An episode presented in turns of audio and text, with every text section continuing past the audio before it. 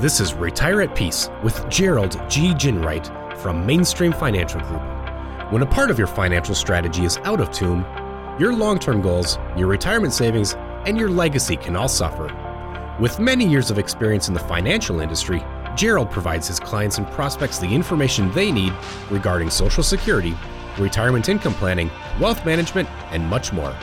Listen in as we address your financial concerns and provide helpful solutions to put you on the path to achieving your retirement goals. And now, here is Retire at Peace with Gerald G. Ginwright. Hello, and welcome back to Retire at Peace. This is Gerald G. Ginwright with Mainstream Financial Group. If you want more information about what you hear on today's show, give us a call at 888 324 0589 or visit us online at retireatpeacepodcast.com. And while at my website, click on the radio page and check out our past shows and subscribe on Apple Podcast or Spotify. During this episode, we're going to touch on a tremendously important topic retirement wealth gaps. As you can likely imagine, determining as best as possible that they will have enough money for their preferred retirement is one of my clients' biggest concerns. A Kiplinger article, How to Calculate Your Retirement Wealth Gap, has some useful insights and information. Let's get things rolling by first defining what exactly a wealth income gap is. The article has an excellent analogy Imagine that you're standing on the bank of a river. The place you're standing is your current financial status and is made up of your income and all other assets. The opposite riverbank is your preferred retirement, and the water flowing in between the two banks, that's the gap you need to prepare for. I don't think it's a great revelation to note that if you don't have a great strategy, finding your way through the river current to the other side may be an incredibly challenging feat. Just how important is a strategy? Let's use business owners as an example. Many business owners spend hours a day, every day, working at their business and worrying about even the little things, even when they're not working. Owning a business isn't for the faint hearted, it's an all in endeavor. Accordingly, when you're working hard at your business, it can be easy to forget about what you need to do to get from your current riverbank to the distant retirement riverbank. In this example, some business owners believe they'll get across the retirement river by selling their business. But guess what? According to Kiplinger, only around 4% of businesses sell for what the owner thinks it's actually worth. Just 4%. Next, to know how wide your wealth gap is, you have to know where you are currently.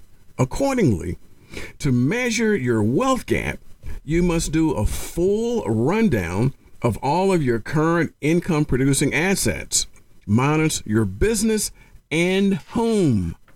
The article notes, and I agree, that it's best not to think of your home as an asset for the topic we're discussing now because it doesn't produce income.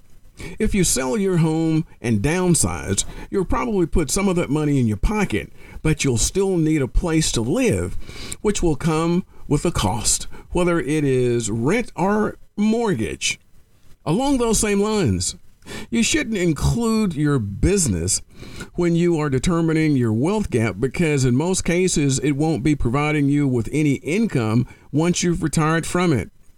And while it's possible you'll be able to sell your business for a great price, the reality is, as the article explains, only about 20% of businesses are able to be sold. So, when it comes to figuring out your wealth gap, it's probably a smart move to operate under the assumption that you won't be able to sell your business. After you know where you are, it's time to figure out where you're going. And figuring out where you're going often comes down to some very broad questions, but important questions. Where do you want to retire and when do you want to retire? What type of lifestyle do you want in retirement? Do you want to travel whenever the whim strikes you? Let's return to the example of a business owner. A lot of business owners list their smartphone as a business expense and therefore don't pay for it out of pocket. But once you no longer have that business, the ability to write off that phone vanishes. That's exactly the kind of thing you need to consider when figuring out your wealth gap. How about another example? Let's say your current lifestyle costs you in the neighborhood of 150,000 per year or roughly $12,500 per month. While that's a good starting point for your retirement income, you'll still have to pay taxes. So you'll need a gross income in the ballpark of $190,000 to provide for your retirement needs. You should note the figure we used in the example will vary depending on your state tax policies as well. The next critical topic the article addresses is the wealth gap formula. For the sake of example, it assumes you have $1 million in assets with a 4% distribution rate. In retirement, you'll need about $90,000 pre taxes to have an annual income of about $150,000. That means you'll need around $3.8 million to close the wealth gap. So, how does the article arrive at that number? First, you have to understand your current financial picture. From there, determine the pre tax income you will need to maintain your current position during retirement. Next, calculate the size of the lump sum you'll need to maintain that income during the 4% rate, using the 4% rate. Lastly, subtract your assets to determine your wealth gap. In the article's example, you'll need $4.8 million to earn the necessary $190,000 of gross yearly income from the 4% distribution rate, a figure that was arrived at by dividing $190,000 by 0.04 or 4%. From there, $4.8 million minus your $1 million in assets leaves you with a wealth gap of $3.8 million. We should also look at how Social Security fits into all of this. The article sticks to the previous calculation and adds an extra $40,000 per year in Social Security benefits. But make sure you think bigger than that $40,000 because the $40,000 in benefits combined with the $40,000 from your 4% distribution rate reduces your income gap to $2.8 million. Shrinking your wealth gap by a million bucks definitely shows how important Social Security can be for some folks. But let's not forget that in this scenario, you're still staring at $2.8 million in a wealth gap. If you're 45, you'll need to save $8,833 a month with a very hypothetical return of 7% just to make up the difference before you turn 60. Let's spend our remaining time looking at some specific ways you can make up and be able to close that retirement wealth gap. The first step is to work part time, but don't panic. As Motley Fool article, Eight Best Strategies for Retirement Income makes clear, working part time doesn't mean delaying retirement. Working part time on your terms and your schedule simply provides some extra revenue to go along with Social Security and other assets. For example, if you work 20 hours a week doing something you like for $18 per hour, you'll be earning another $18.90 in gross income. The article next emphasizes the value of tax efficiency. Uncle Sam taxes different types of savings in very different ways, and understanding the differences can go a long way in helping you secure more income in retirement. For example, if you have had a Roth IRA or Roth 401k for the last five years and you are at least 59 and a half, you may be able to take tax free withdrawals. If you currently have a traditional IRA or 401k, you may want to talk with a financial services professional to discuss the pros and cons of converting to a Roth IRA or Roth 401k.